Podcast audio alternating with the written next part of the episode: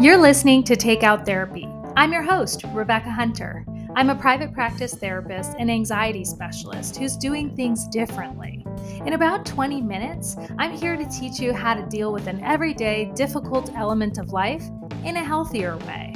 This podcast is unscripted, totally unedited, just my straight up advice from years of experience. This is not therapy, it's just personal growth for people in a hurry for change. So let's get to work. Well, hello, friend. I'm so glad you decided to join me today because today's episode is a little game show. We're going to play What's Another Version? You see, one of the things that comes up in the therapy office all the time is that people have a situation in their life and they're expending their energy on it in a certain way that's not helpful or productive. It doesn't feel good to them. And to be honest, a lot of times when we really pick it apart, what's happened is they've lost their ability to come up with different perspectives and decide upon the one that makes the most sense to them, that aligns with their life values, and that frankly feels better. But you know how it is life. We get stuck in our perspective. And all of a sudden, we think things are have to be a certain way, or uh, we don't realize we're thinking about things in a very limited manner, right?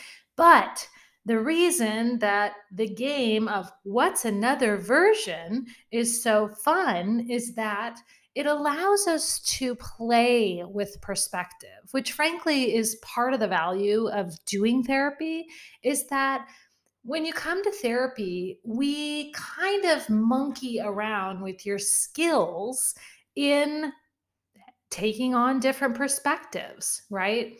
I mean, you know how it is. Your buddy has a situation, and the situation is not that much different from yours, right? Maybe they hate their job and you hate your job.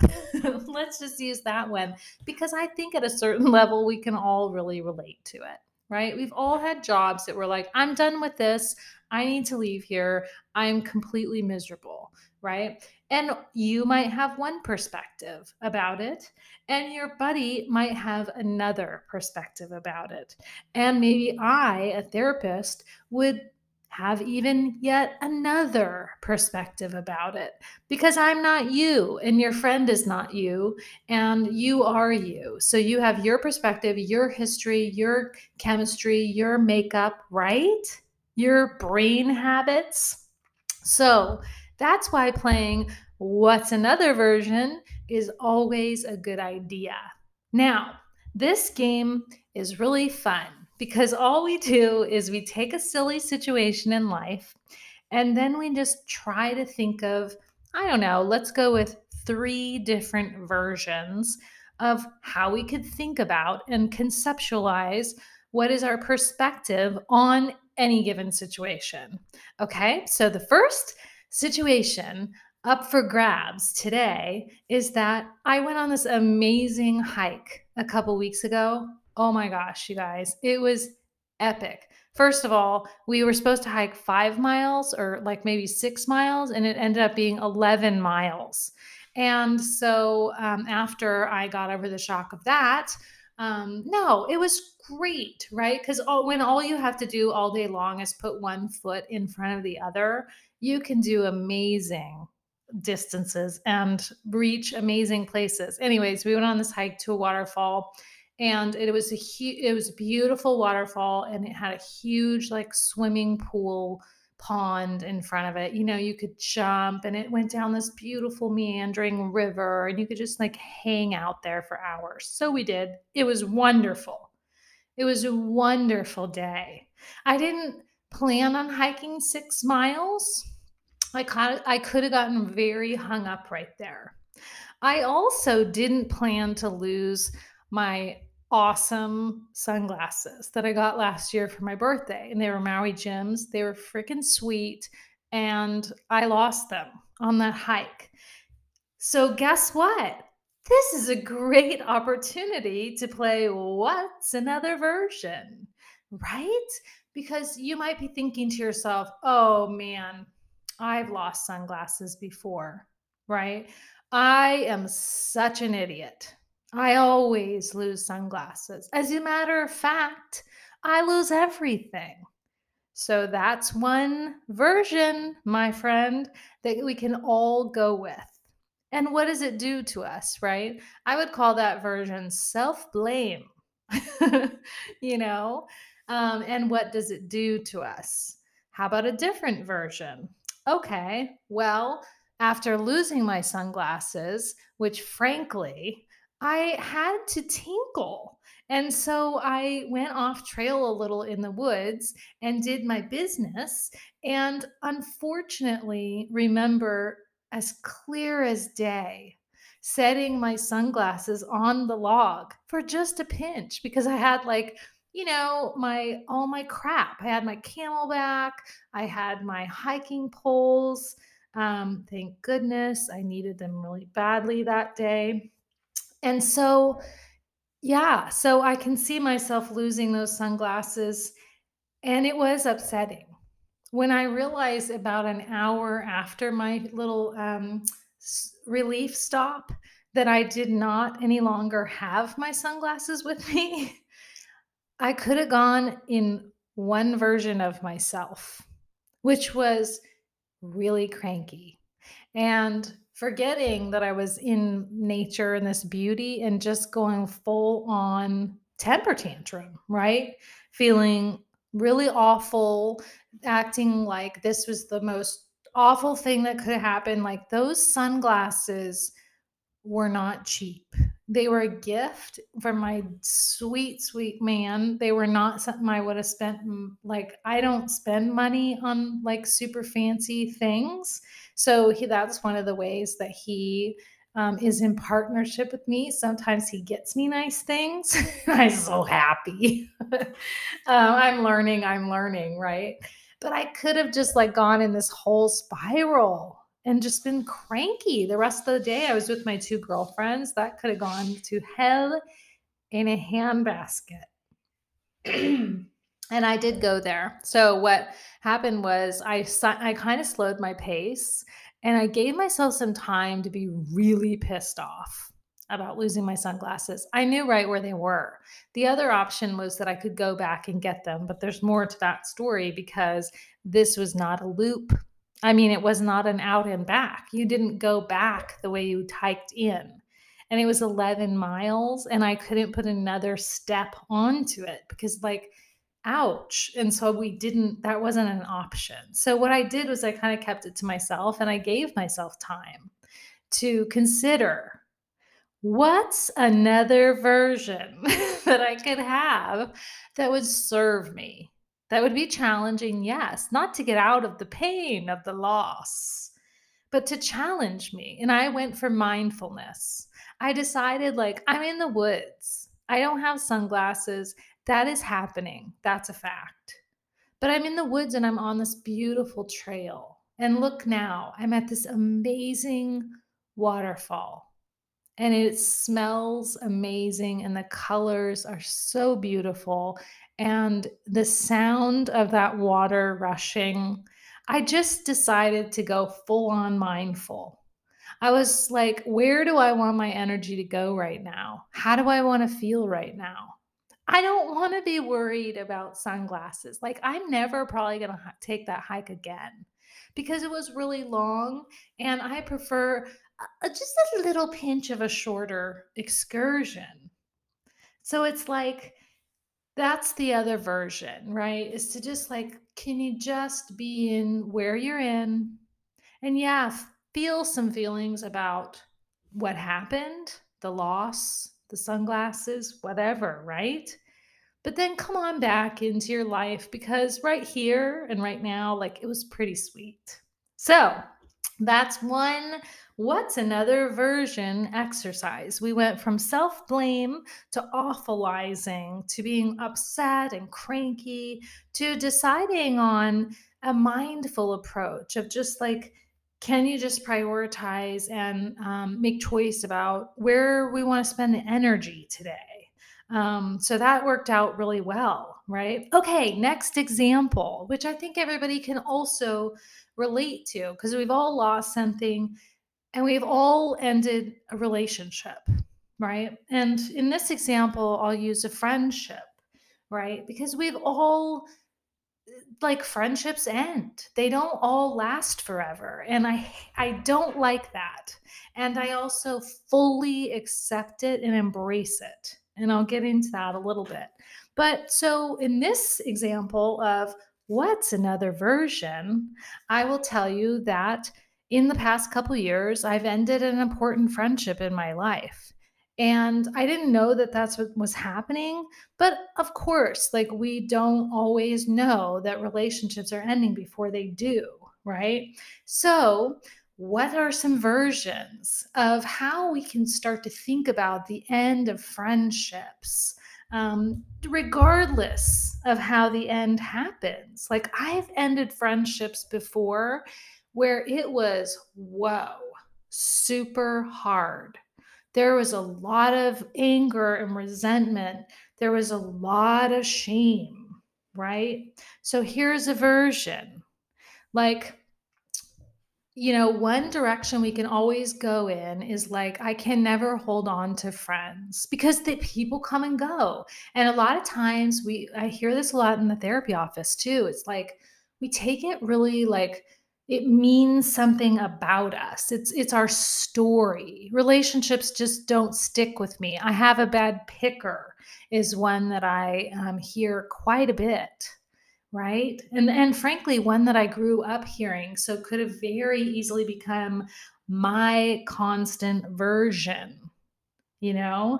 So when we end a friendship we can we can just get into this storyline well that's like how my life goes right? This is just more of the same blah blah blah. There's also another version we could blame. Oh my goodness it feels so good to blame, doesn't it? Like when a friendship or a romantic relationship is over, to be like, well, she wasn't this way, or she kept doing this, and ba ba ba ba ba. And, um, you know, just this idea about othering, just needing the reason for the end of a relationship to be about something other than ourselves is Frankly, it's kind of painful, my friend, but our relationships end because of us so much of the time. And you can look back, look back further than sooner, right? Because the direct, um, the direct look back, like if it hasn't been very long, you'll be like, oh, that's not true right? This person just kept criticizing me, or they just kept being like this or they just kept being like this, right? What's another version?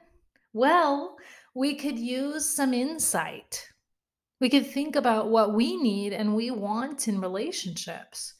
And we can admit, like, this particular relationship wasn't meeting up with what we need. Like, I have had friends that have just triggered the shit out of me endlessly. And then after a while, realize like, I just can't be friends with this person. Like, I haven't done the work in my own trauma, in my own life to be able to withstand this oh, shit, is basically what I think, right? And I've I've ended relationships and relationships have been ended by others with me because I can be difficult right? And I if I were to sort of turn to myself and have a kind conversation in some of these relationship endings there are things that I could work on. Heck yeah right? So blaming other people and shaming ourselves with these silly stories that we come up with are not always the best version. The better, mo- more productive, helpful, loving version is kind of like, okay, well, what can I learn from this? What was my part? What am I still working towards? Right? That maybe this person was asking of me. Or what are my like super solid boundaries. You know, one of the things that I've realized as I've gotten older in my relationships and and more so recently is like I'm really working on being better at bringing up conflict, but I need other people to be able to do it too. Like it never feels good to me when I'm always the only one going like, "Hey, so that interaction didn't feel good to me." Right? And so I've realized that I'm really not a good fit to be friends with people who are yes people. Yes everything. Whatever you think, whatever you want to do, wherever you want to go, whatever you want to eat. It doesn't it, it's really difficult for me. And so as I get older, of course I can just sort of you know, we can move around in the world. There's freedom there. You know, what's another version is a lot of times when people are ending relationships, whatever kind of relationships, it's very difficult, but it's also like they don't think the relationship should end. And I guess what I would say to that is another version is that we all grow and change over time, and sometimes we don't move together in that. And that's why my relationships, my friendships, some of them have ended along the years, is because someone else has grown in a different way that I haven't. Or I feel like I've grown in a different direction than somebody else, or maybe, maybe neither of us is growing at all. So that's another version, right? Okay, one more quick example because I think, um, well, I know, friends, that anxiety is an epidemic. And we really label ourselves that way a lot. One in four people report having anxiety. Just imagine the multitudes that do not report. You know what I'm saying? A lot of people feel really anxious in their lives. Everybody's stressed out, tweaked out. So we have things that we versions of that story that serve us and versions of the story that do not serve us. So, what's a version uh, that people talk about with anxiety? This is where my work specializes. So, I have this conversation quite a bit. Well, my parents were anxious. Well, it runs in my family. Well, everyone I know is anxious. And so, this is how life is. This is just how I am. That is one version. Yes, it is. And it's not super helpful because it doesn't move people towards change. It moves people towards like um, getting comfortable with anxiety and sort of, um, yeah, just working everything around that, which has never proved to be incredibly helpful.